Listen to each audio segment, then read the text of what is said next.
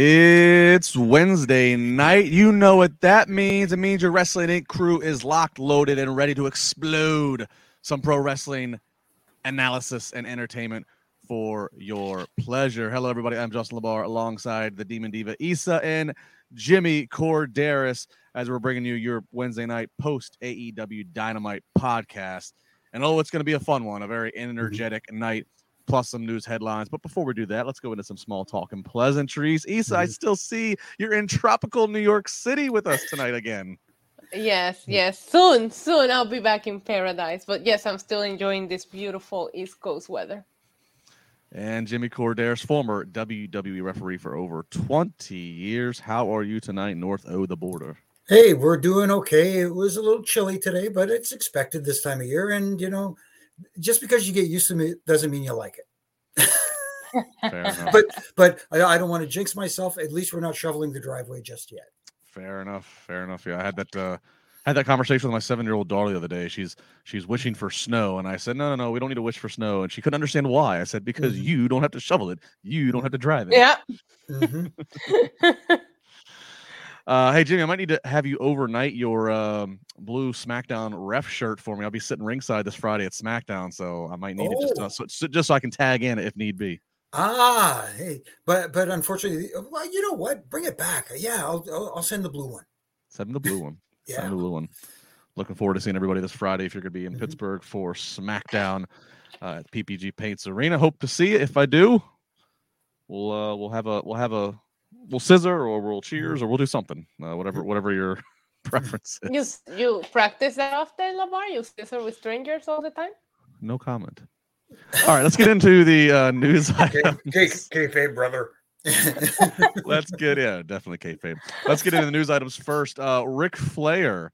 Uh, there's a new documentary coming to Peacock in a few weeks. Uh, and here's what Flair has to say about it. He's revealed a little bit about uh, the upcoming documentary on his To Be the Man podcast. He has revealed that it is going to be two hours long.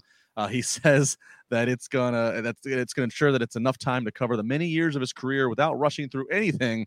He says it's long. Make plans to get a lot of liquor. He goes on to talk about uh, how it's going to go into uh, you know detail about some of the health um, you, you know, scares he's had over the recent years. Uh, it's likely that it's probably going to have his last match that he uh, featured in it which he had uh, over the summertime. Uh, we do know there was footage being filmed behind the scenes for that. Uh, he also goes on to say it's emotional. He says there's a lot about uh, his late son, Reid Flair, in it, uh, who, of course, uh, died at the tragic age of 25.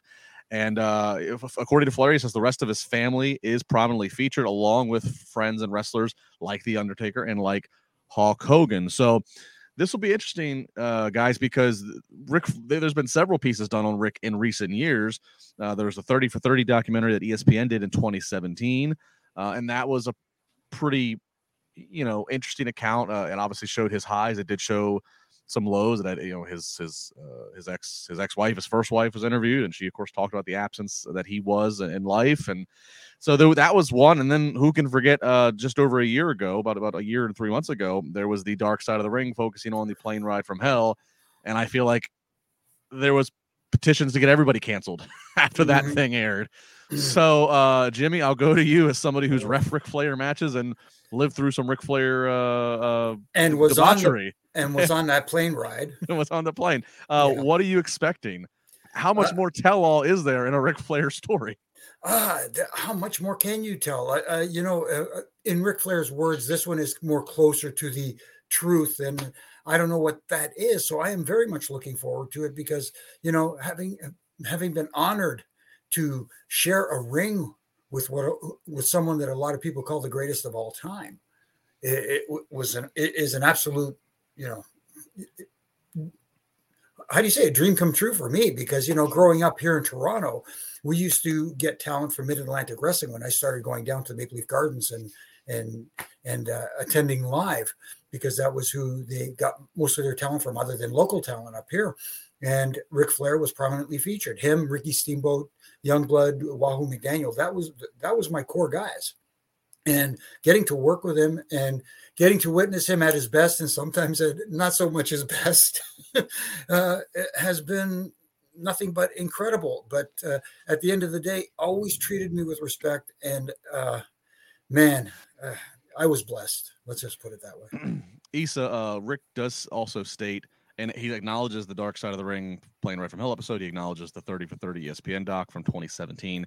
He does say that the upcoming Peacock documentary is a far more accurate depiction of the of him than what has come before. To, to you, does that mean this is going to be more of a Flair PR piece where it's going to focus a lot more on the? It's going to be a positive spin on things, or, hmm. or do you think Ric is just very honest about he's the nature boy and that comes with all the good and bad and ugly?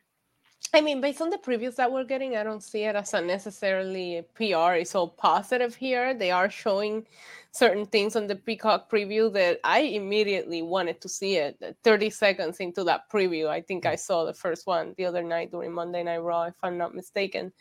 Um, I, I don't know whether this is a PR stunt, but if you think about it, even the 3030 documentary 2017, Ric Flair has gone through four lifetimes after that. there's a lot to cover. Even after the 3030 documentary, there's just been so much about him that has gone on.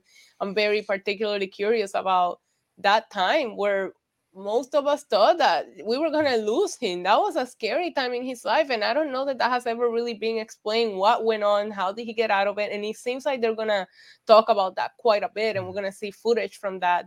Um, but yeah, to, to Jimmy's point, I got the honor of being backstage at that last um, last match and Ric was just walking around saying hi to everybody, whether he knew them or not. He was just so kind and gentle to everybody. He was the star of the show, and he was stopping to to just greet and talk to everybody that was back there, um, young wrestlers, people like myself, everybody he stopped and talked to. It just seems like he treats everybody in that kind of way, and and that was very impressive for me to see. I was very impressed at, at, the way that he just talked to everybody like he was nobody. I'm like, you're the goat. you don't need to come to me. you know, so it was it was an incredible experience. Yeah, I can relate to that one. My first time backstage with Ric was uh I think like 2013 ish. Uh, it was at a uh, uh, i pay per view event that we were all working on in Rome, Georgia. And you're right, he went around to everybody, whether he had been riding the road with you for 30 years or whether he just met you that night. Uh, he made you feel important for the few seconds he engaged with you. And uh, so um, so yeah, I, I, can relate to that. And, and, yeah, I mean, you're right. He said, I mean, you could make an entire documentary on just 2017 to present. Uh, yeah. Uh, now it doesn't seem like that's going to be it. Again, we're going to talk about Reid. They're of course going to talk about his rise to being considered the goat in pro wrestling. But uh, uh, we'll be watching it uh, again. Very entertaining for two hours, and and I'm sure inevitably, because how could you not? There will be a lot of chatter coming out of it, uh, one way or the other, with whatever we learn uh, further about Ric's life and career up to this point. So that'll be on mm. Peacock coming up in just a few weeks. Uh, I'm sure we'll be talking about on the podcast here. Uh, next up, I am too. I am too. I, I mean, I, I mean, I, am mm-hmm. a huge documentary guy, not just in wrestling, too. anything. But yeah, so this, you know, very exciting. Um, this one's interesting. Booker T uh, has uh, got a new trainee at his uh, Reality of Wrestling training school in Houston. It is one Zilla Fatu, who is son of the late WWE star Umaga. Uh, so Zilla Fatu, yes, of course, draw the tree, connect the branches, part of a uh, part of the bloodline, and uh, Isa, it's getting to the point where. I mean, they might truly run the company in the truest mm-hmm. of sense just by numbers if uh, if if nature continues to take course. Yes, literally. it's not even it's not even a joke that we're making. This is literally what could happen. Uh the thing of it is, is is they're called the bloodline because this runs through their veins. Like it's incredible how good they all turn out. Watching the current bloodline and seeing just the different personas that we get from them. Is I always get excited to hear there's a new one of them about to join the world of mm. professional wrestling because what can he bring to the table? Because you're not seeing the same, not even from Jey and Jimmy, they're two complete different characters. Solo is different, Roman is completely different. So, and you look at the entire bloodline as a whole, like Jimmy was saying off the air, this is a big family. They all feel like they have brought something different to the table. So every time one of them gets announced to be joining, you know, the world of professional wrestling. I'm nothing but hype for it. Yeah, Jimmy. Um, you know, I, I think we can all agree with what Isa just said there, and, and I also also thought this was um, you know, who knows exactly when Zilla started? If it was this past week, if it was in the last month, and mm-hmm. you know, you know, now Booker's just saying it, but uh, I thought at least it becoming public news, interesting timing given we are just a few days removed uh, for what was the anniversary of Zilla's father's passing uh, which was December 4th of 2009. Jimmy, you got to ref uh, some Um- Umaga matches. You were there uh, for a time when when he was there, both as Umaga and then and then in some previous gimmicks prior. right. Uh, memories uh, of the man Eddie Fatu. No, just a, a great, not just a great guy. Like, and, and I'm not, I'm not just saying that because you know I'm trying to, to you know, uh, sugarcoat anything. He was a great guy, but at the same time, and not not just him, but that entire family is just something else. Uh, Once you got in good with them, you were in for life. And and and all that said, at the same time, some of the toughest individuals you will meet ever. Uh, you know, one tough family that you wouldn't want to mess with. That's for darn sure. But at the same time, great memories of uh, of working with Eddie uh, a lot. You know, Fatu.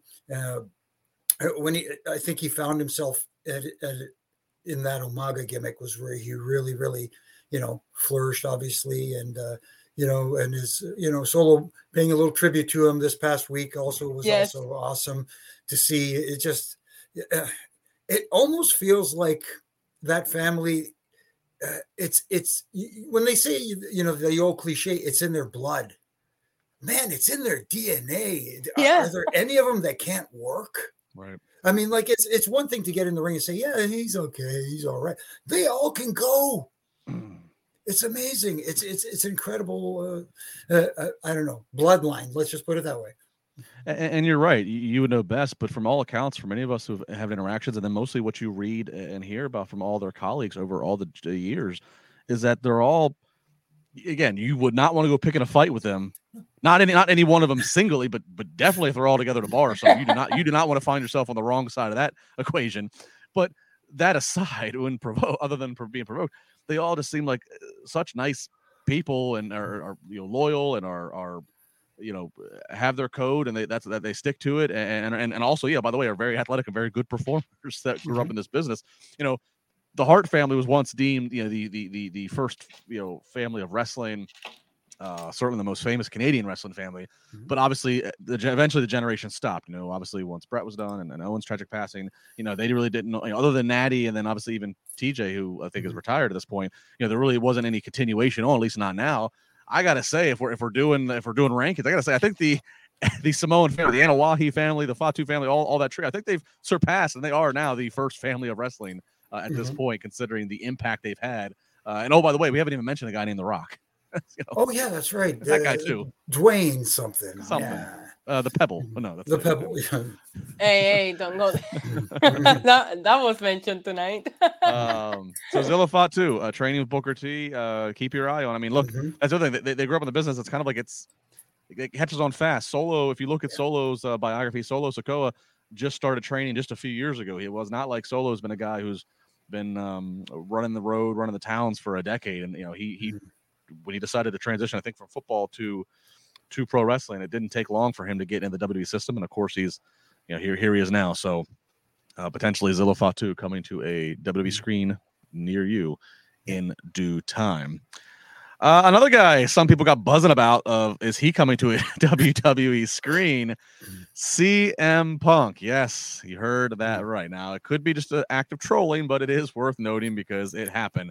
Uh, CM Punk, who we have not seen or heard from, there you go, Jimmy. Not seen or heard from since the controversial press conference uh, tirade after All Out, and then the uh, subsequently the brawl that took place minutes after that. Um, a lot of questions about what his exact status is. A lot of rumors, but the belief is he's probably done with AEW. It's just a matter of uh, contract being bought out or, or legalities being settled. But for all intents and purposes, he's done with AEW. That's the general belief. And uh, he's been kind of he's been pretty quiet about pro wrestling in general. But he did go to his Instagram stories today, and, and one of the images he posted was an image of him from his days in WWE. He's standing on the second rope of a WWE ring. He's uh, clapping, uh, engaging with the fans uh, in his WWE ring gear at the time. Uh, so I don't know, Jimmy. Is this just a let's just have some fun, or is this meant to be um, some type of symbolism, some type of omen? No, I don't. I don't believe it's an omen. I think it's CM Punk just having fun being CM Punk and thinking, "Hey, if I put this out there, let's see what kind of reaction it gets." And maybe it is a little bit of a feeler from the company themselves to see if there is any interest from from the other guys in buying out his contract and bringing him over, especially under a new regime, someone like a Triple H and and you know being in charge. So uh, it could be a little bit of both, but uh, uh, uh my my gut tells me that it's just CM Punk having a little bit of fun.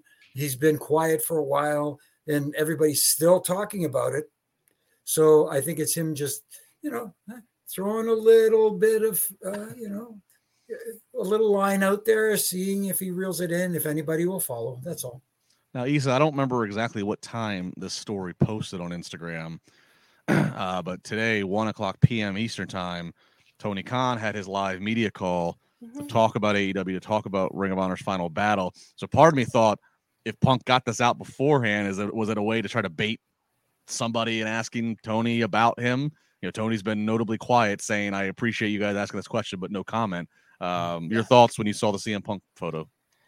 I can't I can't tell you what time it was. Um, I was running around to get done in time to be part of the 1 p.m. call. But based on what we have learned after All Out, if you've been to these Tony Khan calls, it's like don't waste your question on a CM Punk question because you're not gonna get an answer.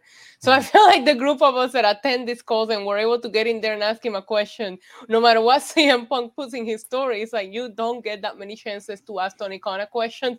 Don't waste the shot just mm-hmm. Mm-hmm. just for a cheap pop mm-hmm. because he's gonna say the same thing no matter what. You're gonna even even uh, at, Ariel, I got the same answer, and that's one of the biggest interviewers today. You're not gonna get an answer from him no matter what. So, at least I, I wouldn't, I wouldn't not thought about it honestly. Mm-hmm. Don't waste it on a no comment. Yeah. Mm. so, all right, well, we'll see. Uh, of course, again, uh, Royal Rumble's seven or eight weeks to go, so naturally there's going to be mm. Rumor floating around somewhere. Mm-hmm. Uh, so we'll, we'll keep an eye on it. Uh, real quick on a super comment here, and again, if you send some uh, paid super chats, uh, if you haven't got to it yet, stay tuned. We'll get to it when we get to the topic of mm-hmm. said comment. But we got Sheed Black who just jumped in here with 4.99. He says, "I still say the Hart family as we're talking about first families." Uh, of wrestling. He says they also trained several future Hall of Famers. Yeah, you can't deny the Hart family uh, um, impact of the of the training. Mm-hmm. Um, not, but you know, look, uh, uh, the Samoans also have a training school and have also done some training. But surely the the Hart Dungeon, uh, probably the most famous training ground, uh, still. Mm-hmm. Absolutely. Jimmy, in all your years with WWE and obviously being a fellow Canadian, did you ever get to visit the uh, the Hart House in Calgary? Did you ever get to see the dungeon yourself? You know what? I never got to see the dungeon in person. I've been to Calgary so many times, uh, but I did get to witness uh, Stu Hart perform some of his magic on some of the uh, superstars of the WWE. I remember one in particular is when uh, uh, Tugboat, uh, Big Big Fred, f- first time in Calgary, and you know Stu used to always come to all the shows there and just come say hi to the guys, and everybody would be you know gathered around Stu, and everybody was like, but what he used to like to do was he'd like to show the big guys little holds on their hands. You know what I mean? How to shoot, put someone down on their knees by, you know, grabbing their thumb or something like that. And all the guys knew that. So they said, Fred, have you said hello to Stu yet? Knowing that, you know, hey, hey there, uh, uh, brother, you're, uh, you're a big guy. Have you ever seen anybody do this? And, you know, and there he's, oh, you know, but such a such a sweetheart. He was he was awesome. The entire family was cool. Keith was a little bit of a hard hard ass, but other than that, you know, hey, uh, great family to be around and have some fun with. I always love the way that uh, Bruce Pritchard retells uh, Stu stories, mainly like how Stu would always be just just try to grab at you, and if he got within an arm's reach, he's always grabbing at because he, he mm-hmm. let, let, me show you, and he had to like just swat him away and get out of get out of his arm's reach. mm-hmm. Absolutely, especially if you were a big guy, because he really wanted to show how you can put a big guy down on their knees. What's uh, what's Bruce always say? Yeah, the big bastard. Yeah, yeah, you're big. You're a big. You're a big bastard. Yeah. Good stuff. All right, let's jump in to AEW Dynamite coming to you from Austin, Texas tonight. And we're kicking it off with the Dynamite Diamond Battle Royal. Many guys already around the ring, but we get a few entrances real quick. We get Ricky Starks, who's got some hometown flavor. We got Jungle Boy Jack Perry, big uh big pop for him. and the natural Dustin Rhodes, uh, who also also calls uh, Austin uh, his home. So Mhm. uh, three big babyface pops, and uh, then we are off and running here with the uh, battle royal. Uh, Orange Cassidy, I, I believe, if not the first, he was real early on uh, eliminated by Kip Sabian. So that really got a that was a buzzkill to the fans, who of course Orange Cassidy always a favorite there. Uh, Butcher he takes out Rhodes not too long later. Uh, W Morrissey's there outside. Uh, and he ends up uh, helping eliminate Jungle Boy and then delivers a brutal choke Oh. slam where Jungle Boy's neck lands Oh, right on the edge of the apron. I mean, commentary showed the replay and had legit concern in the tone of their voice. Uh, I can only assume Morrissey doesn't get put in this because maybe it's a bad look to have him eliminated and not win the thing. Because I mean, again, I, I continue to say as we look at this very uh, large roster, W W Morrissey's a guy who's in phenomenal shape, and the fans certainly know who he is. Mhm. I, I I would be positioning him to be somebody. Um, I, I don't know how you guys feel about that, but I, I was shocked to see him there and just in general. Um, and not The the issue that I have, it's not even an issue with him not being in the match. Is that you didn't know whether he was in the match or not. Because this Mhm. whole thing was so weirdly put together that you didn't know is he there? Is he you didn't see him come out. It was it was we'll get into it the more that we talk about it, but it was a very messy battle royal. And it's not the first time that that happens. Until you get to the final four, you have no idea what's going on, who's in the match, who's not in the match. So I gotta tell you, at some points I thought he was part of it. Well, I mean that's fair because they did. They, you know, we open up the show, and other than those three entrances that I mentioned, Right. everybody else is standing outside the ring. So you, there is no right. mhm. there is no to differentiate who is and who isn't. And then plus, in addition to him, there's managers. You know, Stokely's out there, and um, uh, I think Yeah. Prince Nana was out there. Make so it, yeah, it makes it feel weird when you have uh, seconds accompanying or thirds and fourths accompanying a talent to the ring in a battle royal. Like you said, are they in the battle royal? Are they just Yeah. there outside? You know, you don't know. Mhm. Um, so those are some uh, notable points. We finally get down to the final three, which is Matt Hardy, Mhm. Ethan Page, and Ricky Starks. Now, of course, Hardy's still kind of beholden to Ethan Page and Stokely Hathaway and so in the firm. Uh, so Hardy reluctantly having to go along with whatever Page wants to do. So it is a two-on-one situation.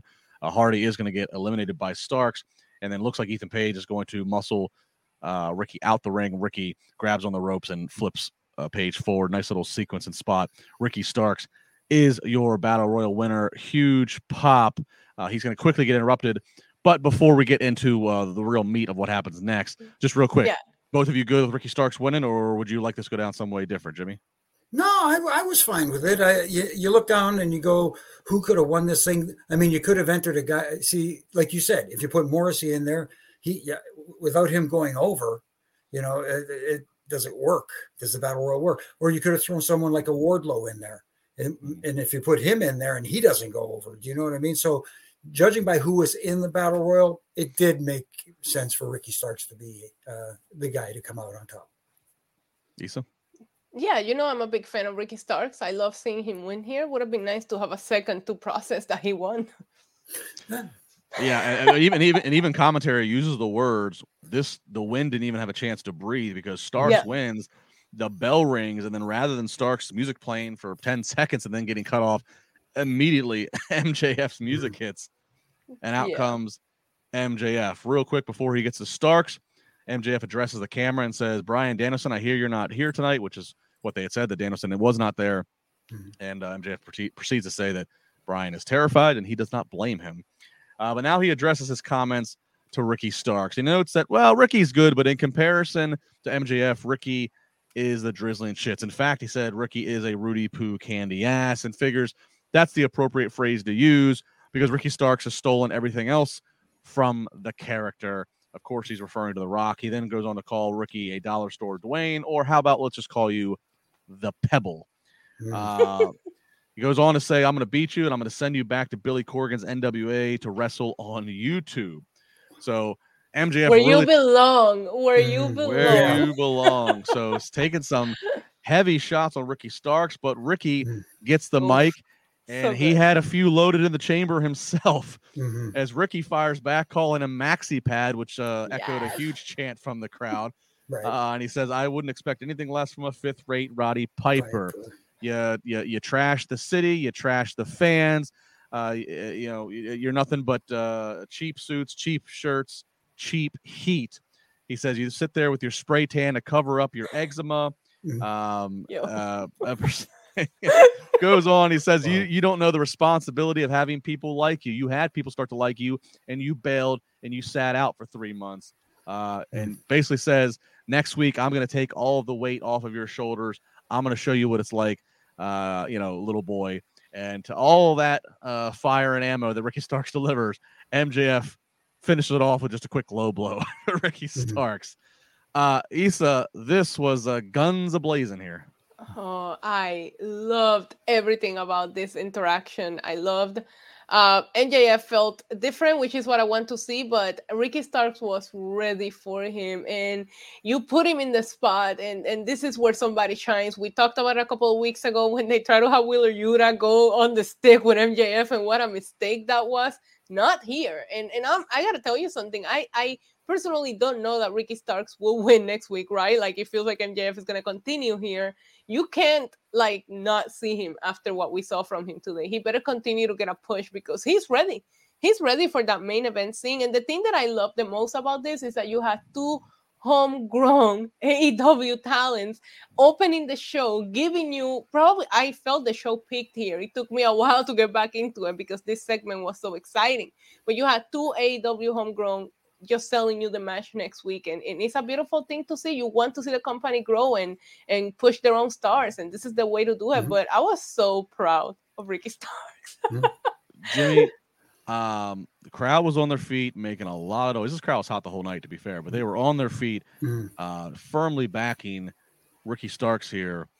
I don't give Ricky Starks a chance in the blue hell to take the title off of MJF. But that said, this promo made me a lot more interested to see the interaction in the match next week.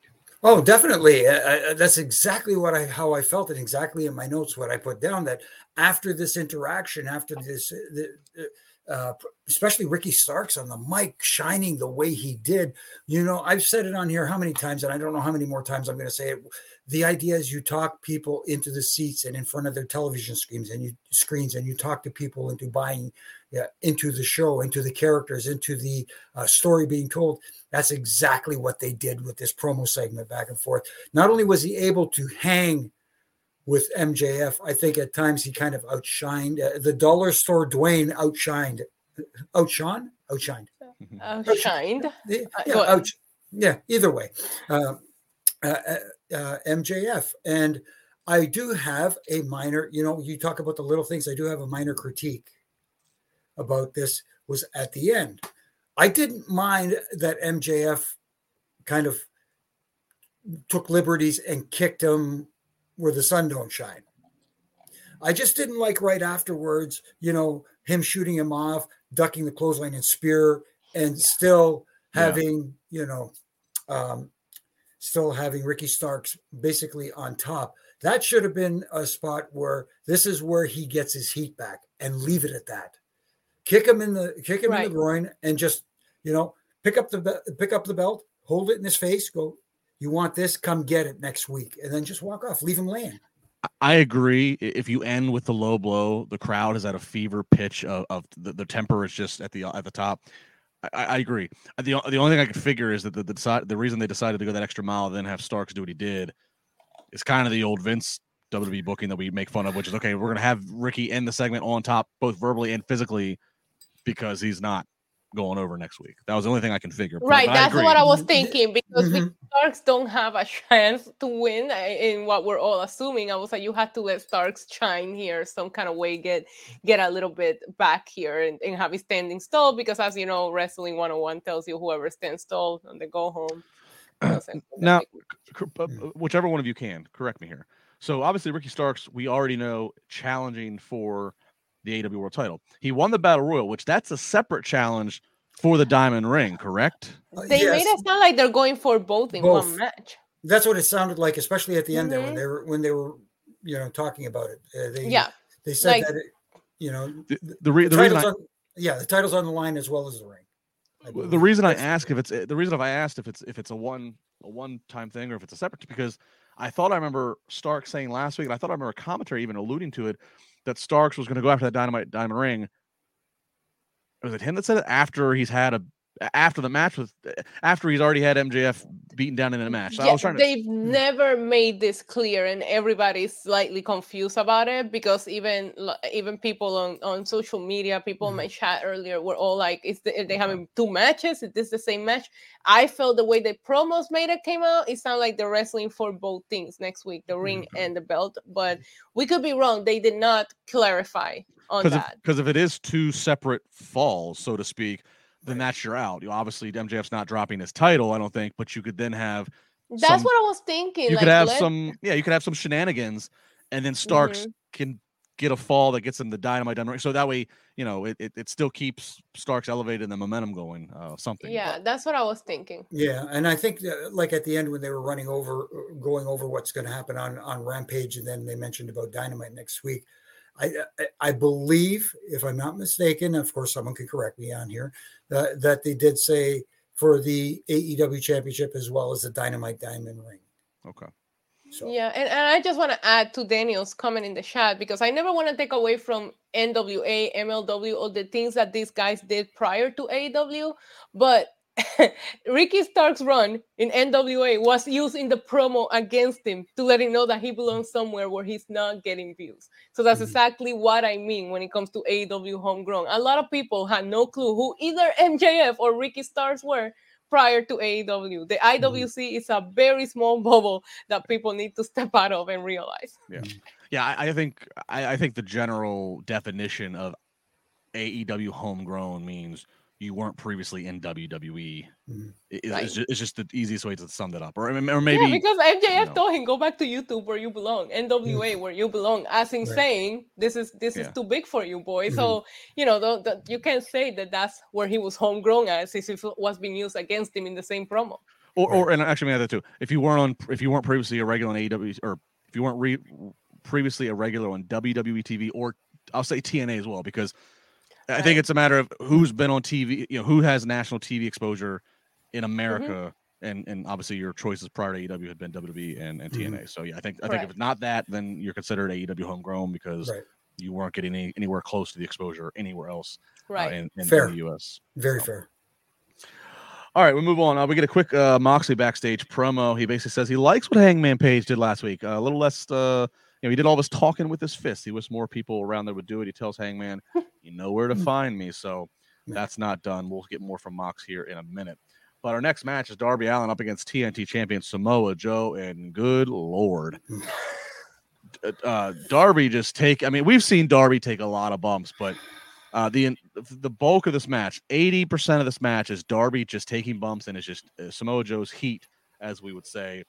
Uh, Darby getting just whiplashed around into the the, the steel barricades. Um, eh, there's a spot where Joe goes and runs him from apron into ring post, and and Darby spins like a, a corkscrew and, and Mhm. falls into the timekeeper's area.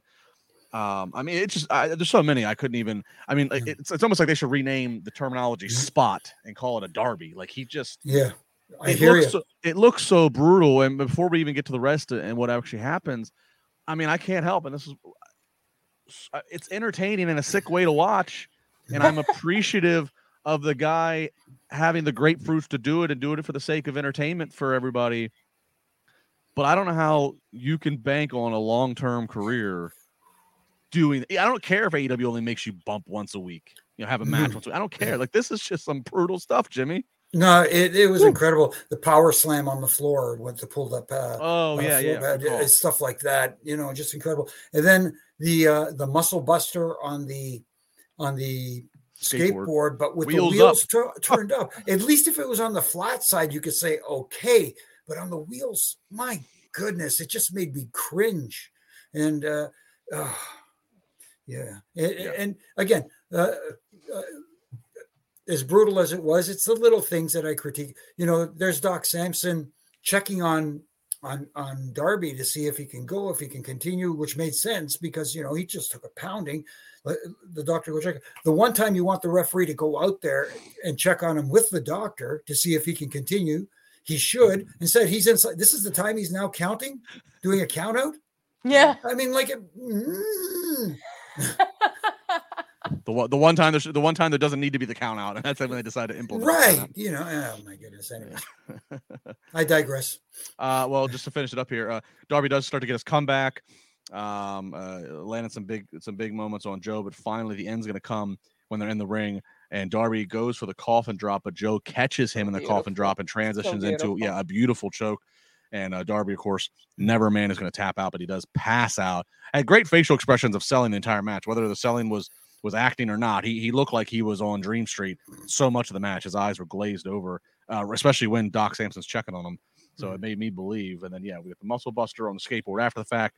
And after all this, Wardlow has seen enough. He comes running to the ring and chases off Samoa Joe. So we're back again to the same thing of what I said last week when it when they when it was clear they were not separating Joe and Wardlow, which is Wardlow still wants to get his title back.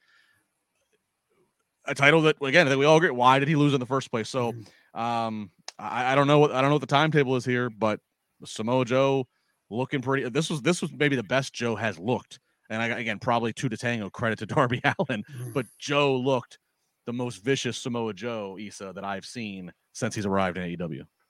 Yes, I this whole match, I even paid attention to the picture in picture just to see if he was giving Darby a break at some Mhm. point, and he was not. Um, I I loved the finish. That coffin drop onto the coquina clutch was just executed so excellent. Uh, if I got a nitpick, he no sold that. He got right up, and that's why he got muscle busted onto the skateboard. Mhm. I was like, you could have stayed passed out for a little bit longer before you made that comeback. Like he got right back up, and it bothered me a little bit because I Mm. really loved the way that that match finished. But overall, I was happy to see Wardlow out here. You want to know what I wasn't happy about, LaBar? No Hmm. pop. Barely a Hmm. reaction for Wardlow, and that's the position that they have booked him into, and I hope they're able to get it back. Yeah, I talked about it last Good week, the, the the light in a bottle. But yeah, you're right. At least he Uh, was dressed a lot better today. This is this Wardlow is a lot better than Hallmark Wardlow. Okay. Hallmark Mark Wardlow. Yeah, I mean Darby. Yeah, he passes out. You're right, and then he gets back up really quickly and like tries to confront Joe, starts to push at Joe. Joe then headbutts him, and then we go to the muscle buster thing. And you're right. I mean that it really kind of killed. It does kill a little bit of the dude. Yeah. You just passed out. Like you know, Mhm. the longer it takes for you to come back to and be on spaghetti legs, that, that just makes the passing out that much more worth it. You get that much more out of what you just did in the loss. Um, Mhm. so I, I don't th- maybe who knows, maybe this was a case of Darby would have stayed down more. Maybe I don't know if the ref or somebody was giving him time cues like, hey, we're running over, you got to get up, we gotta get Wardlow. I don't know, but whatever it was, I will agree. That was uh that's that's a fair critique. Mhm. Um yeah, absolutely. on that one. So uh, we still watch Samoa Joe uh, holding two titles and has got Mhm. uh, Wardlow still wanting a piece of him. Up next, we get a tag match. This is uh, all uh, leading to and previewing Saturday's final battle, the ROH branded pay per view. We got Claudio and Wheeler Yuta up against Jake Hager and Daniel Garcia. Of course, on Saturday, Claudio Castagnoli challenging Jericho for the ROH world title. And if Jericho wins, Claudio must join the JAS. Uh, Jake Hager, accompanied with his purple bucket hat and all. It's amazing. It's such a sports entertainment thing. One bucket hat gets you over. One Mhm. bucket hat gets the fans making signs about it, and uh, true sports entertainment fashion. Mhm. This one's uh this one's actually a lot of fun to watch. Uh, ultimately, though, we're going to see Claudio uh, reverse the ankle lock that Jake Hager has on him, and it's going to transition into a big uppercut and gets the pin on Hager. Of course, Claudio and Hager uh, have uh, history as commentary alluded to, of course, tag team partners in WWE. But uh, Claudio and Yuta get the win. Uh, so, Isa, is this the formula of booking? Does this mean that Jericho is going to retain his ROH World Title this Saturday? I don't care. Okay. I'm so over Blackpool Combat Club against Mm. Jericho Appreciation Society. We sing a version of this match a thousand trillion times since the summer. I'm done. I'm done. I'm passed out. Let let them. I'm tapping out. I'm gonna stay passed out longer than Darby. I'm done with this feud. Well, to be fair, Mhm. post match, Okay, that was good. That was good.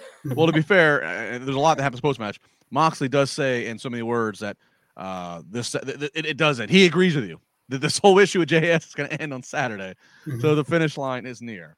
So I, I, I agree with you there. I guess let's transition to maybe the more noteworthy, uh, newsworthy aspect Mhm. of this entire segment is post match. Tony Schiavone gets in the ring, and Schiavone says that he taped an interview two weeks ago with William Regal. Nobody has seen. It was kind of like one of those, you know, if I die, show it at Mhm. my, uh, you know, show it as part of my will kind of thing. and the interview shows he and Regal talking. And Regal says, "This is you know this is to be done if bad things happen to me because I've spent a life as a villain, and you're you're always you got to look over your shoulder for bad things happening. Of course, mm-hmm. in the timeline of things, after this interview is when he gets knocked out by MJF uh, with the mm-hmm. Nux. Uh, and Regal goes on to basically say he decided to help MJF because he's basically going to give. He, it was one of those beware what you wish for, MJF. You want to be the top dog. I'm going to help you become the top dog. Now you go from being the hunter to the hunted, constantly having to look over your back. Regal goes on to put over you know, the, you know Blackpool Combat Club puts over uh, Moxley, Danielson, Claudio, telling them that he there's nothing more that he could do for them. Uh, the only mm-hmm. la- the last lesson he could teach them is always be a step ahead, always have eyes in the back of your head. Please take care of Wheeler Yuta. So, um, Jimmy, this really kind of, knowing all that we know, and we can we'll dissect into the layers of storyline and and to real mm-hmm. life here, but this really kind of uh, I thought was handled nicely because mm-hmm. it's become a very public thing that Regal's on his way out from AEW. Tony Khan right. even today uh, acknowledged such. Uh, really went into the the X's and O's of how this has happened, which we'll get to in a second. But I thought this was a kind of a creative way to uh, allow Regal to go out, um, still giving rub and closure to his babyface uh, colleagues. No, exactly. I couldn't put it any better myself. It was it was great. I was waiting for that explanation, especially you know when they said they were going to it, and Tony explaining that this was done two weeks ago and stuff like that. I'm saying, what kind of explanation can he give? And then he gave that explanation that it was a lesson for everyone involved. He was trying to teach basically on his way out. He knew his time was limited, and somebody would turn their you know turn on him, and he wanted to make sure that everybody learned something from him on the way out, and that's the way it came off. And you know, hats off to them for doing this, like you said, in a, in a great creative way that, uh, you know, did justice to William Regal. At, at the same time, to the question you asked Isa earlier about, am I interested in this match on Saturday? Yes, to a certain degree, only because I think it would be more fun to see Claudio having to join the JAS. I think that would be more entertaining and than than uh, and and also from a business standpoint, Jericho is still, and again, no disrespect to Claudio, who I think is awesome, um, but Jericho is still the biggest name, one of the biggest names they've got. That if he's the ROH champion, they're still trying to work a deal for, to put ROH on television. He's the guy that they're going to sell it with. All right, well, we'll get back to Regal in a second, but you're kind of naturally on the ROH thing, so let's let's talk about ROH. Mm-hmm. So part of me thinks, uh, part of me is predicting that Claudio is going to win Saturday. Mm-hmm. Because Tony Khan made a point to kind of he's made a point to um, respond to uh, people like us and just general opinions where we where where, the, where there's that belief that man you're spending too much ROH time on valuable AEW real estate. Mm-hmm. And he acknowledged that and he even said that you know that's going to that's going to stop and that you know you're not going to be seeing that much um that, that much crossover. Yeah. He even kind of alludes to basically stay tuned for Saturday. He really teased to that there's going to be some announcement Saturday about mm-hmm. finally whatever their ROH uh, show will be or the distribution is going to be. So that being said, I could see him going into that with a new Ring of Honor champion, being in Claudio, who obviously has uh, deep Ring of Honor roots, and I could see if he wasn't going to have an ROH show, I could see, okay, you're going to keep the ROH title on Jericho, so you have it because you know you, you, you, Jericho's got to appear on Wednesday night no matter what. Mm. Um, so you would need Jericho to appear on Wednesday night as your ROH champion if that's your only time to get ROH airtime. But if, if it looks like we're going to be moving away from that and finally separating the two, I don't think you need. Yeah, I don't think you need Jericho as champion. Um, I that, feel that, the same just... way because I feel with even with Claudio just joining JAS as entertaining as it would be because I agree with Jimmy. Then I feel like you will still be keeping that field going because then they will try to fight to get him back or mm. whatever mm. it is that goes on. Where I feel like Claudio wins and and you kind of like move on from that because we've seen Jericho lose titles in AEW and just move on to the next thing without necessarily keep hanging on. They don't really they don't really linger on title feuds a long time after a champion loses. Yeah. Um, all right, so so ROH, so so it looks like we are going to finally get some separation. They're going to finally get some more identity on the uh, uh out there in the distribution space. So good for that, and we'll we'll see what that is. Let's go back to real now. So let's that was a storyline. Let's let's go to real life. So again, it's very well open, and and and, Tony Khan, and uh, you know, look, props to him for being as transparent as he was today on his media call. Uh, I'll summarize. He basically talked about how um, right around, not right after All Out um, in September, uh, his mother dealing with some health issues, dealing with a stroke, so he's battling personal life with that. And at one point, when uh, he's uh, at the hospital with his mom, uh, he, he gets he's on the phone with William Regal and he goes outside to take and, and have this lengthy conversation that he talks about where basically Regal says that he wants to he, he wants to be done with his contract, which is going to expire at the end of the calendar year, and he does want to go back to WWE mainly because he wants to work with his son, who is in the mm-hmm. developmental system in WWE. And Tony Khan basically references and says, you know, he's in this position right at that moment of how important family is and, and, and what have you. And wasn't going wasn't going to deny William Regal that um, that logic and that opportunity. Right. Eventually goes on to say he's got to figure out how it's going to work out, but it looks like Regal's going to be done formally once the calendar year is done. Can go back to WWE in some in, in any kind of a behind the scenes coaching capacity, but probably can't be on the air mm. on TV as a character for the next year. Uh, because I guess there was at least a another year option on his AEW deal that could have been mm. exercised. So we'll see how it all shakes out. But um, you know, uh, I'll get both of your opinions here. Um, so William Regal, of course, Stamford bound again here soon, or, or Orlando bound. Um, mm-hmm. It the way I interpret it is, you know, probably Regal comes to AEW last spring. Vince is still in charge of WWE, whatever, whatever. I, would imagine Regal figures, okay, my son's going to do whatever he does in the developmental. He either survives and thrives in WWE, or he doesn't. He gets released, and I get him over here to AEW and get him in this system. Triple H, who's a very good friend of Regal's, takes over WWE in July. Regal says, "Okay, my kid's not going anywhere. He's staying there. I got to get back to there." That's, I mean, mm-hmm. Jimmy, that's how I interpret this here. That's that's exactly what it sounds like, and and like you said, it's a, it's a different world now over there with Triple H in charge, and you as you said, Triple H and William Regal have a great relationship, and I know that they they probably still talk from even when when uh, William Regal was at AEW doing his thing, I'm sure they spoke a lot on the uh, on the phone, if not every once in a while. I don't know if they they probably don't live in the same town as, but but anyway, um, but it makes sense, and you got to tip your hat off, like you said, to Tony Khan for allowing this to take place. And you know, if he has to stay off TV as a character for a year, I get that. Uh, William Regal behind the scenes is a huge asset mm-hmm. to any company. He could teach so much if people will just listen. And that's the thing. You hear stories about AEW where the young talent tends not to seek out that advice uh, from from some of the veterans that they have available to them. Whereas in WWE, you know, you kind of listen to some of the the veterans, and you and, and don't get me wrong, there are some good uh, minds backstage there at AEW uh, that that uh, people should take advantage of. And William Regal was one of them. And I hope if, during the time he was there that people picked his brain. Yeah, Isa, um, how, how, did you being on that call? Uh, how did you? What was your reaction to to Tony Khan's explanation of uh, and timeline of events? Um, I, I I love his explanation. I mean, he shared a lot, including personal life, that puts a lot into perspective, right? That he's trying to do all this while dealing with those issues. I'm glad his mother is doing much better, as he let us know. Um, I appreciated the explanation. Uh, maybe as I watched Jimmy always say, "Kayfabe, brother." I think mm-hmm. it killed what we saw on TV today. Mm-hmm. At least for me, I was like, I don't need this video package. And the fans that are reading all these updates mm-hmm. are thinking, okay, so you you do end the character on TV, which is great because not everybody follows the dirt sheets, right? I was just talking about how small the IWC is of a bubble.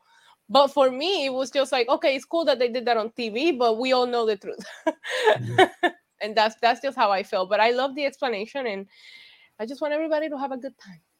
Mm-hmm. Indeed. Uh, this one's been waiting for a while, so let's jump into it. John Jordan, big super chat, says, What really is there to prevent Triple H from throwing Regal on TV right away? Sure, a lawsuit, but wouldn't WWE just laugh at it? Can't see the huge deal. What precedent to set? Tony uh, Tears may be worth a little annoyance. Well, no, John, what would happen is if Regal's going, if they decide to not uh, exercise, it sounds like there was an, uh, another mm-hmm. an option for another year.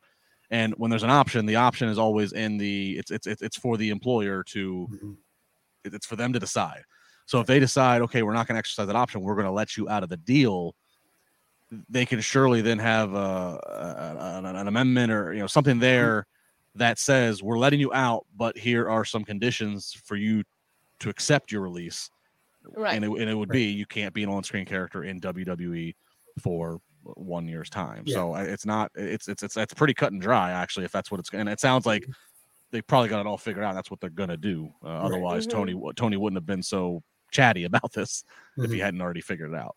So Agreed. Yeah. so we'll see. Um, but uh, I mean, uh, but you know, again, uh, good that everybody's on the same page, and obviously his son, uh, s- uh, his wrestling name, I believe, is Charlie Dempsey.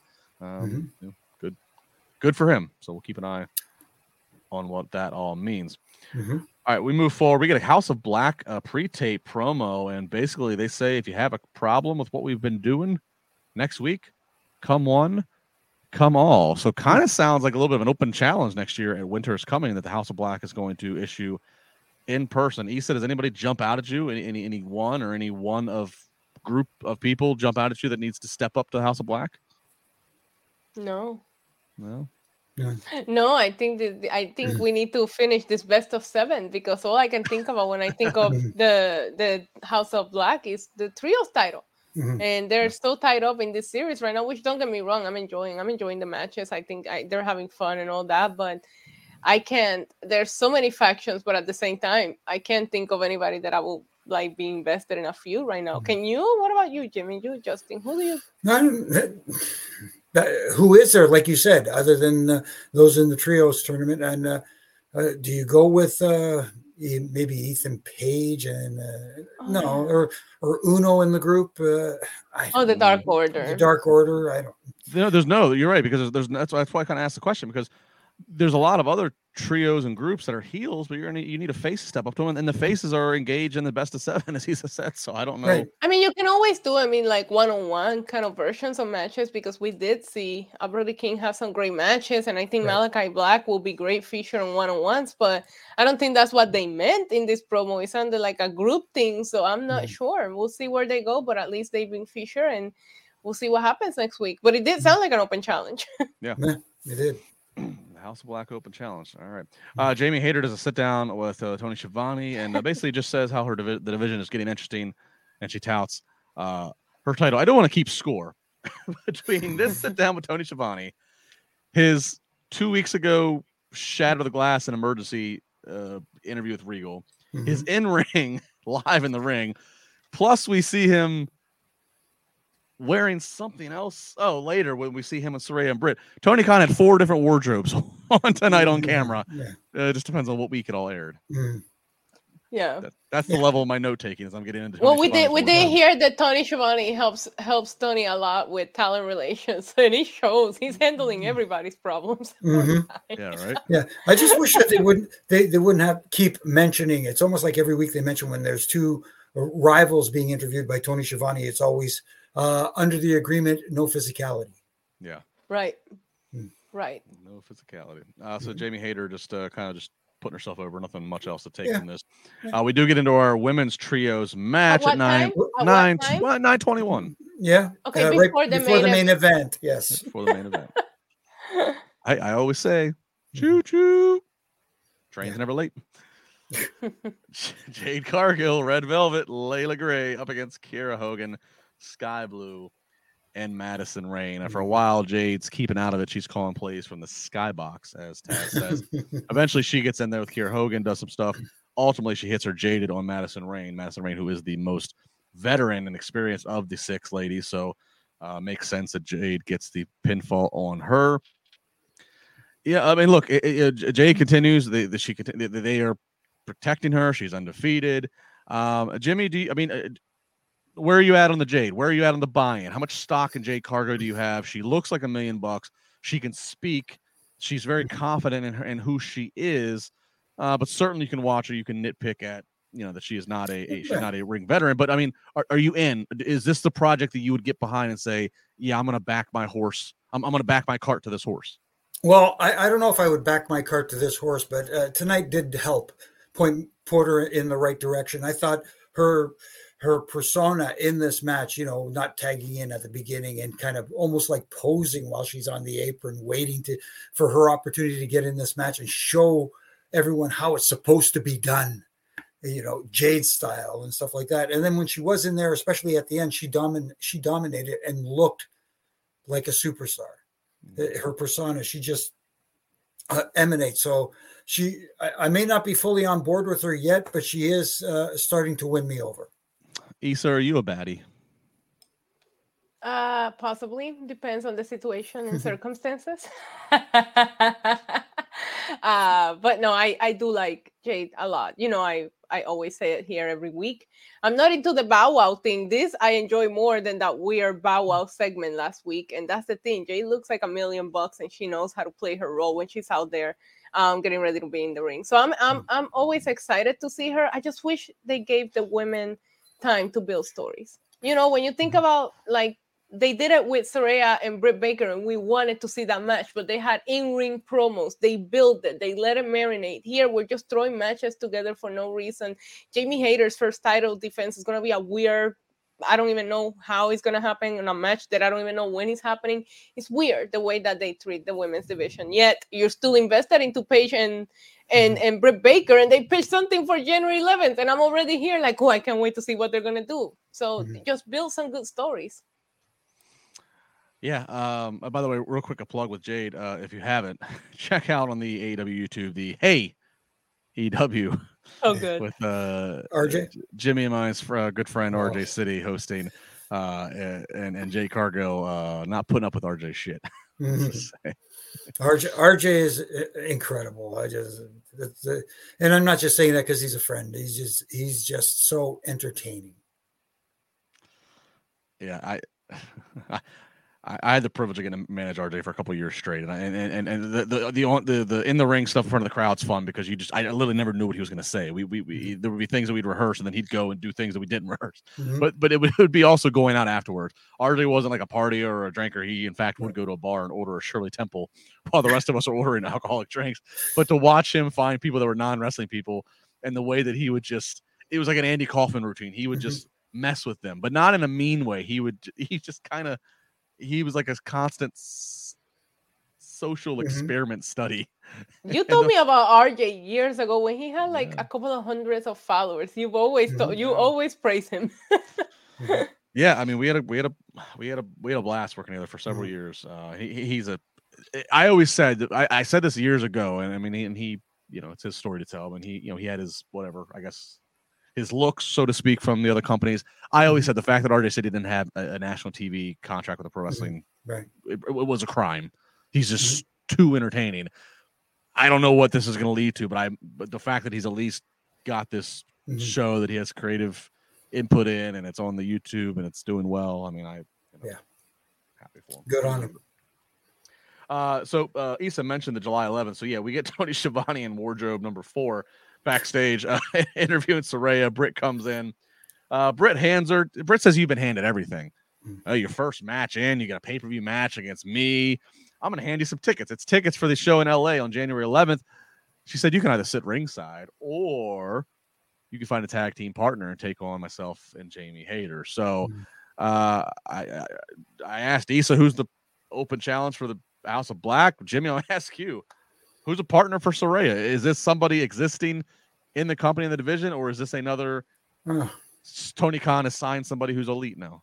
Well, if it's somebody in the company, you can pick someone like a Ruby Soho or something like that. I don't know. I just- Uh, it, again, it's a good question, and if they'd built up, uh, I'd hope they don't go just like, oh, it'll be the bunny or somebody like that. Maybe, maybe you can. Maybe it will be.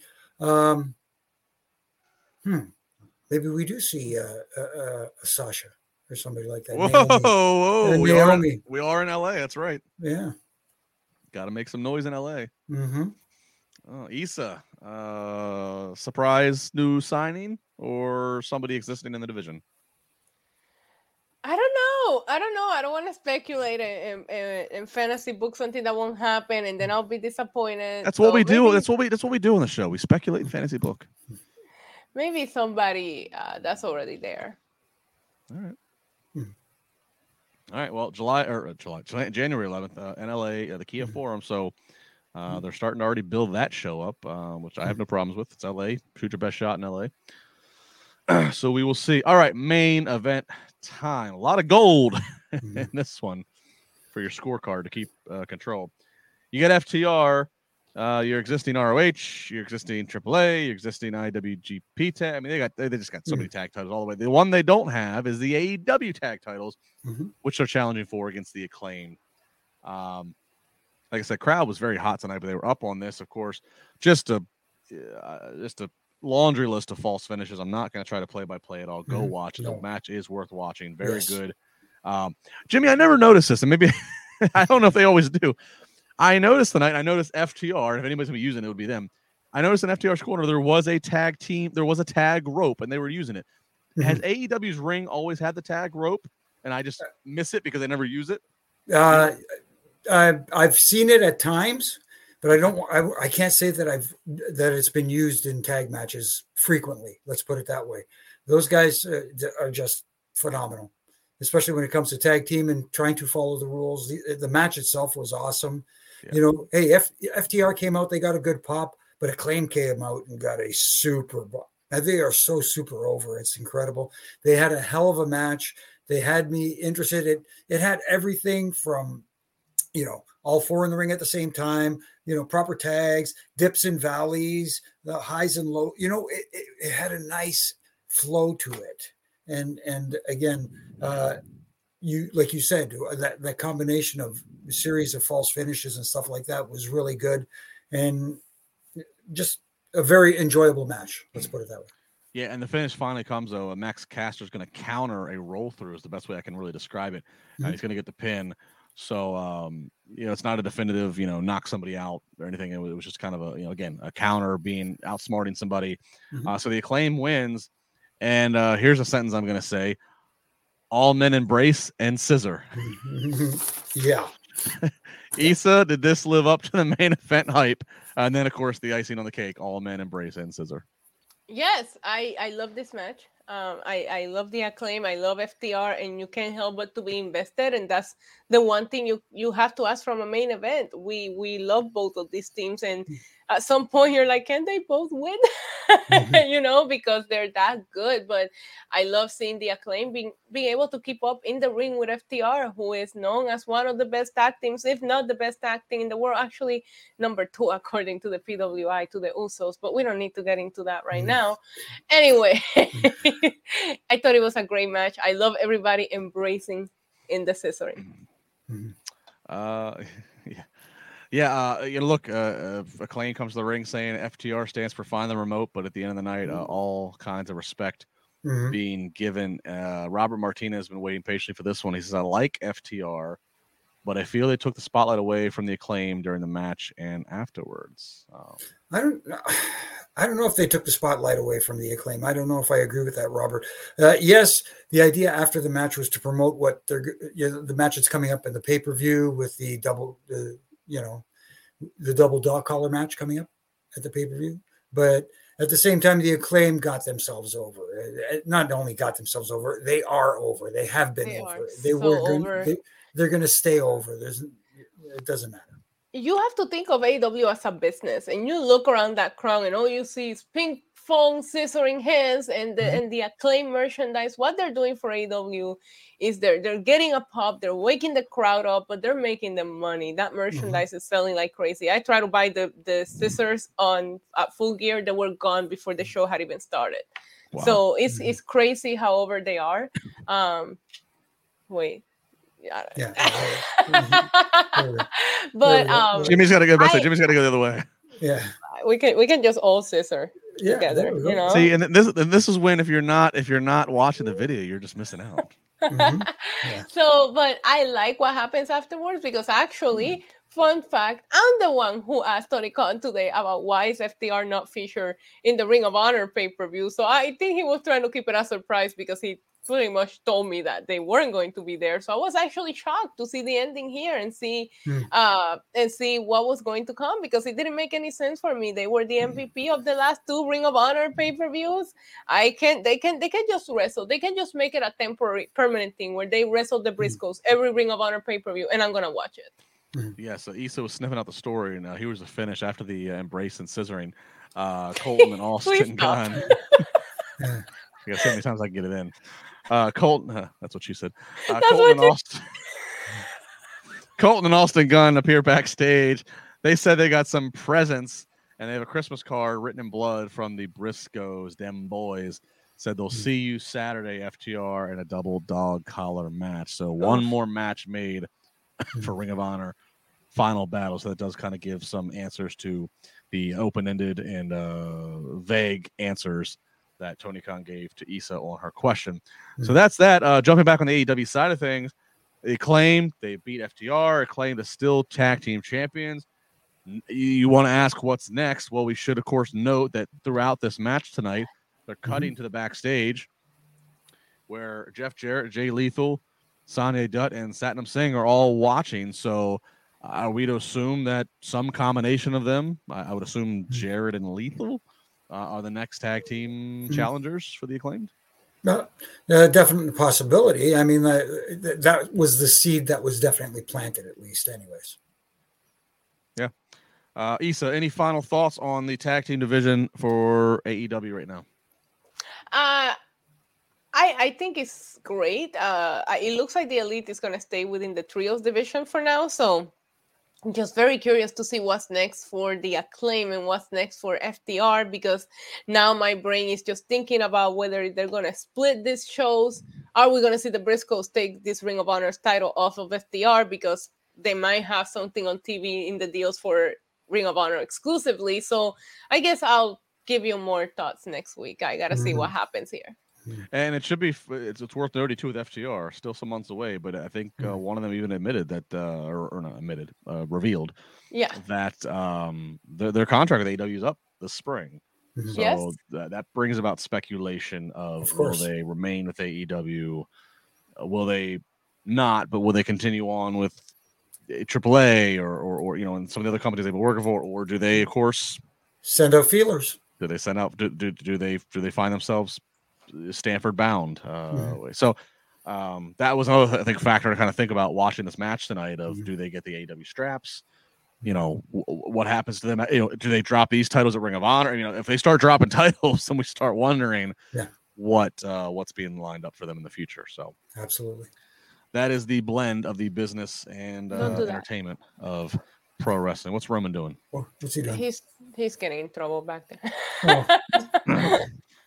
as a roman is known to do Mhm. yeah. Gonna get in trouble. Acknowledge me, mom. That's what he's saying. Yes. Yeah. That's what he's saying. All right. Uh, it was a lot of fun here tonight. We appreciate everybody live watching the uh, video stream, uh, recording of this. Of course, if you're checking us out after, if you're watching the archive of the video, cool. If you're checking out the audio archive, that's awesome as well. Make sure you subscribe to whatever, uh, to the channel on whatever platform you're on. Leave a nice comment. Uh, we always appreciate that. Tell a friend, tell a friend, tell a friend. Uh, of course, as always, if you're doing a live uh, video, you can always leave a super chat and be part of the conversation, be part, be the fourth man, so to speak, on the panel. Uh, final thoughts, Isa. Final thoughts, final plugs. Um, I actually did think they did a good job at selling uh Ring of Honor. And it's like really funny because I felt the same way about NXT with Deadline. And it's also surrounding tag team wrestling, which is Mm. awesome, right? Like I I, I want to see the New Day against Pretty Deadly, and I want to see FTR against uh the Briscoes. I love the find the remote line from Max Caster. Forgot to mention it while we were talking about it. Mm. I had a fun time. NYC Demon Diva. Go subscribe to my YouTube. Very good. Uh, Jimmy, final thoughts, final plugs. No, I I enjoyed it very. I enjoyed them tonight. I thought, it, like you said, Isa, it's a, it was a great uh, promo for this uh, weekend's ROH pay per view coming up. I thought they did a great job. I enjoyed that tag matches actually had rules that were being enforced and and uh, uh, and uh, adhered to, and uh, again, an enjoyable show. Let's put it that way. I could nitpick about the little things, of course, like we do here, but at the end of the day, it was an entertaining show tonight. Yeah, this was one of my more recent favorites of the AEW Dynamite. Uh, and, and- My and think- favorite segment was still Ricky Starks and MJF going back and Yeah. forward on the mic. Mhm. Mhm. Yeah. Yes. but no, a lot of a lot of fun content tonight. The crowd was ener- energetic, which which helps. Um, so yeah, uh, you know, you mentioned you see, you mentioned NXT and and and, and deadline coming up. You know, like Mhm. I'm actually mad that, that I, I I was not able to be part of the Tony Khan call today. Mhm. I got the invite tomorrow for the Shawn Michaels call for NXT deadline. I'm not available tomorrow when they're doing it, so I'm like, Mhm. feel like I'm just the I, I'm FOBO, just, just Mhm. whatever it is, the, the, the FOMO, the missing out. Yeah, it's FOMO. Um, FOMO, missing out. But uh, nonetheless, uh, so all, point being, check out Wrestling Inc.'s social media. Check out these guys' social media Mhm. for nonstop uh, reactions, reporting, and thoughts to all things going on in these media calls on TV, all the deal. Um, again, like, subscribe, already did that game. At Just LaBar, follow me. Um, maybe Friday on Busted Open, check on schedule. But nonetheless, Uh, have fun embracing and scissoring with other men at SmackDown Yes. on Friday, Justin LaBar. hmm that's my Friday night. It's on the it's on the books. I'm going to be embracing others, uh, Cool. likely men, and uh, probably uh, scissoring or taking shots. Shots or scissors, whatever your uh, Mm. whatever your Cool in the game. whatever you're cool with. Shots and scissors. Thanks everybody. Be good. We're out of here. See you next week.